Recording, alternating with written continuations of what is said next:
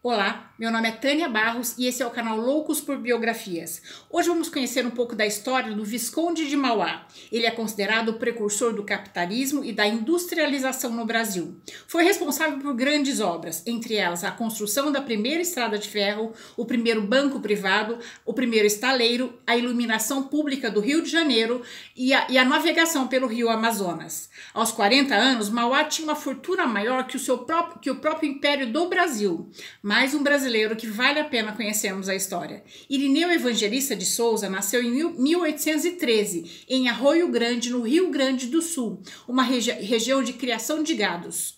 Era filho de João Batista de Ávila e Souza, um pequeno criador de gado, e de Mariana Batista de Carvalho. Aos cinco anos, seu pai foi assassinado por ladrões de gado. Três anos depois, sua mãe se casou novamente com João Jesus, porém, seu novo marido não quis conviver com seus filhos do primeiro casamento, e sua irmã Guilhermina foi obrigada a se casar com apenas 12 anos de idade, e Irineu foi entregue para a guarda do seu tio Manuel José de Carvalho, e com ele foi morar em Rio Claro interior de São Paulo, onde foi alfabetizado.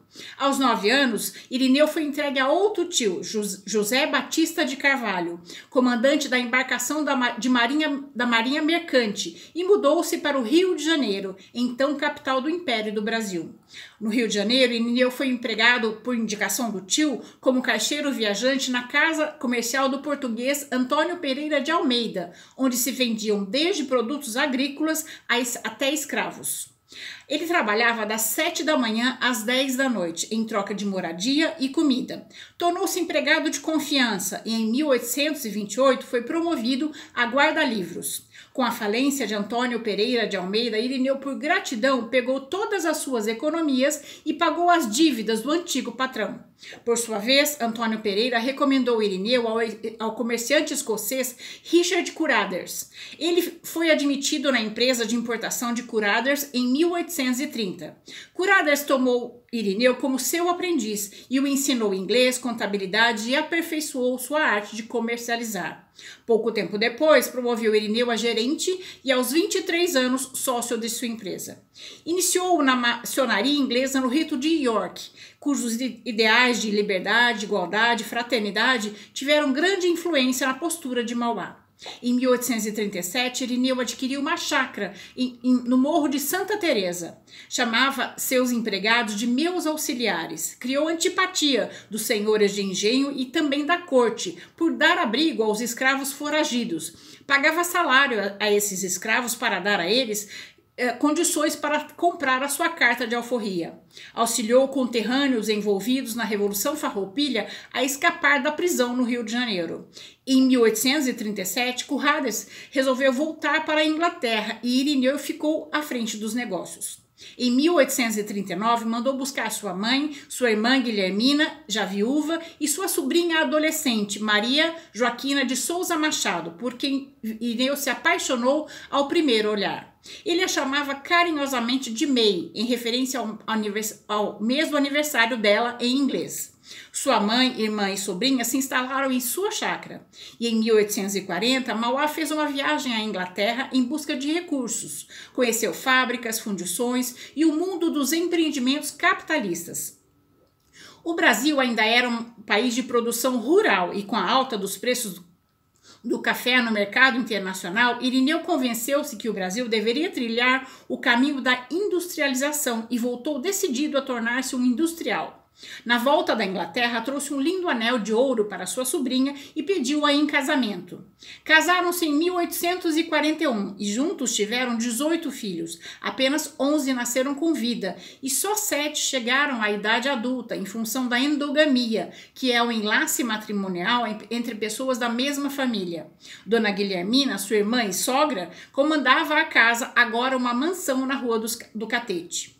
Em 1845, obteve junto ao governo imperial brasileiro a concessão do fornecimento de tubos de ferro para a canalização do rio Maracanã, no Rio de Janeiro. Mesmo ganhando dinheiro, liquidou os interesses da Casa Curaders, para no ano seguinte adquirir uma pequena fundição situada na Ponta da Areia, em Niterói, Niterói no Rio de Janeiro, transformando-a em um estaleiro de construções navais, dando início à indústria naval brasileira. Um ano depois, o estabelecimento de fundição e Companhia Estaleiro da Ponta da Areia, já multiplicava por quatro seu patrimônio inicial, tornando-se o maior empreendimento industrial do, do Brasil. Empregava mais de mil operários e produzia navios, caldeiras para máquinas a vapor, engenhos de açúcar, guindastres, prensas, postes de iluminação, canos de ferro para água e gás, além de artilharia.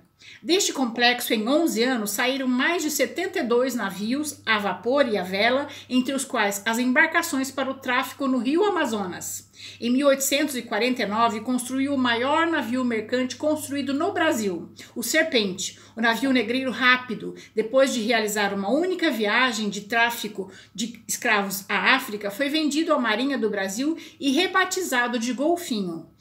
Na época, o tráfico de escravos gerava muito dinheiro. Irineu não tinha escravos e era contra a escravidão. Acreditava que só quando todos os homens fossem livres e pudessem trabalhar ganhando dinheiro é que o Brasil Brasil iria prosperar. Suas ideias incomodavam a elite brasileira, que era em sua maior parte escravocrata e contrária a grandes mudanças. Só em 1850, a partir da Lei Eusébio de Queiroz, o tráfico negreiro foi extinto no Brasil. Os capitais, que até então eram empregados para o comércio de escravos, passaram a ser investidos na industrialização. Com sua visão empreendedora, Mauá aproveitou essa oportunidade e diversificou seus negócios. Em abril de 1855, fundou juntamente com 182 investidores o Banco Mauá MacGregor. Abriu filiais em várias capitais brasileiras, em várias outras capitais do exterior também, como Londres, Paris, Nova York, Buenos Aires e Montevideo.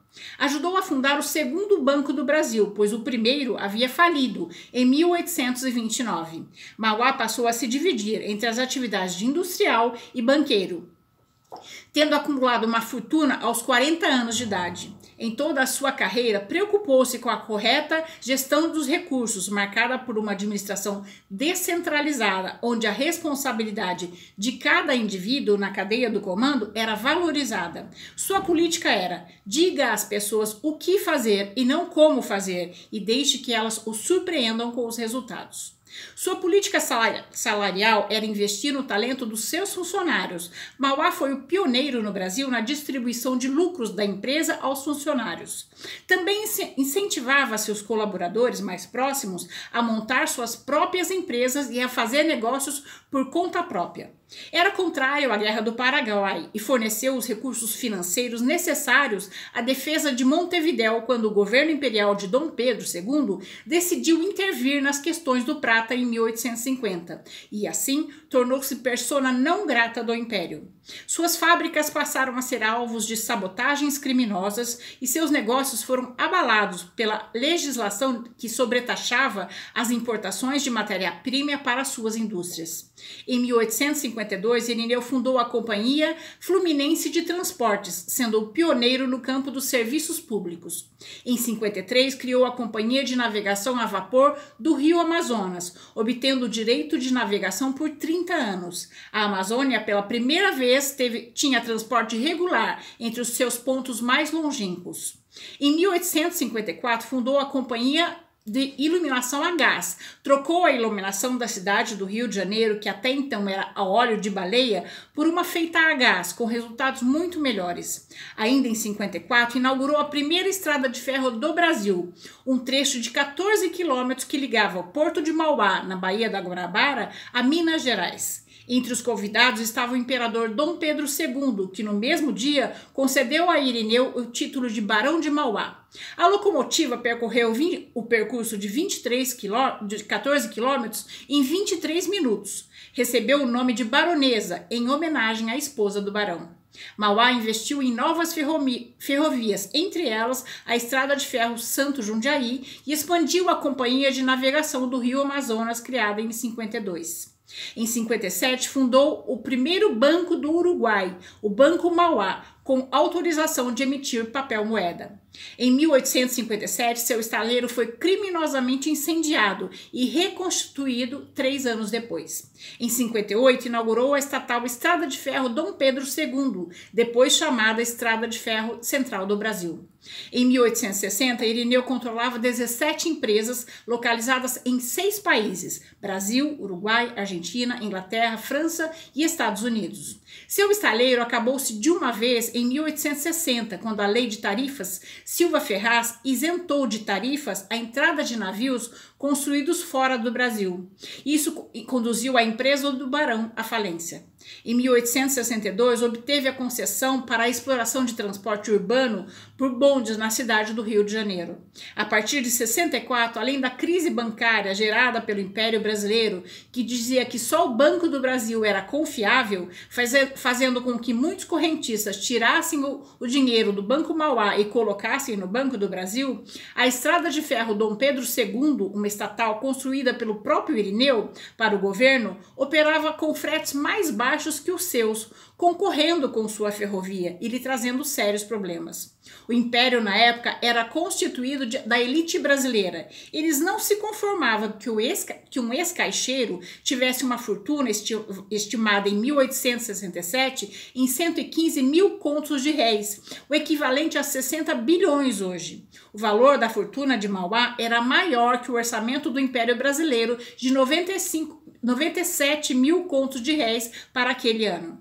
Além disso, o barão era dono de oito das dez maiores empresas do Brasil. As restantes eram a Estrada de Ferro Dom Pedro II e o Banco do Brasil, ambas empreendimentos estatais que ele mesmo construiu e ajudou a fundar. Em 1872, o Brasil, o barão resolveu então, para conquistar Dom Pedro II, realizar seu maior sonho e custeou sozinho a instalação do cabo submarino que ligava o Brasil à Europa, como um presente ao imperador. Por esse feito, recebeu seu segundo título, Visconde de Mauá. Mauá foi deputado no Rio Grande do Sul em diversas legislaturas, mas renunciou ao mandato em 1873 para cuidar dos seus negócios ameaçados desde a crise bancária de 1864. Mesmo eleito pelo Partido Liberal, apoiou o gabinete do seu amigo Visconde de Rio Branco. Em 1874, Mauá organizou a Companhia de Abastecimento de Água do Rio de Janeiro, que operou até 1877. Apesar de todas as realizações e modernizações que o Visconde de Mauá trouxe ao Brasil, ele terminou falido. O banco decretou sua falência em 1875, deixando-o com enormes dívidas. Sua falência poderia ter sido evitado. Ele chegou a pedir empréstimo ao Banco do Brasil, mas foi negado. Com a falência do Banco Mauá, Irineu re, re, requereu, junto ao Tribunal do Comércio do Império, moratória aos credores por três anos e viu-se obrigado a vender seus bens pessoais e a maioria de suas empresas a capitalistas estrangeiros abaixo do preço do mercado para poder liquidar suas dívidas. Doente, sofrendo de diabetes, só descansou após ter pago tudo o que devia, encarando com nobreza todas as suas encerrando com nobreza todas as suas atividades, embora sem patrimônio. Em 1879, o Visconde elaborou e publicou um, um livro autobiográfico, Exposição aos Credores e ao Público, explicando as razões da moratória e das suas dificuldades financeiras que levaram as suas principais empresas à falência. Em 1884, aos 70 anos de idade, Mauá recebeu a carta de reabilitação de comerciante e passou a exercer a atividade de corretor de café, atividade que exerceu por seis anos até sua morte. No dia 21 de outubro de 1889, aos 76 anos, Irineu Evangelista de Souza, o Visconde de Mauá, faleceu em sua casa em Petrópolis ao lado de sua amada May, já com uma situação financeira estável, poucas semanas antes da queda do império de Dom Pedro II.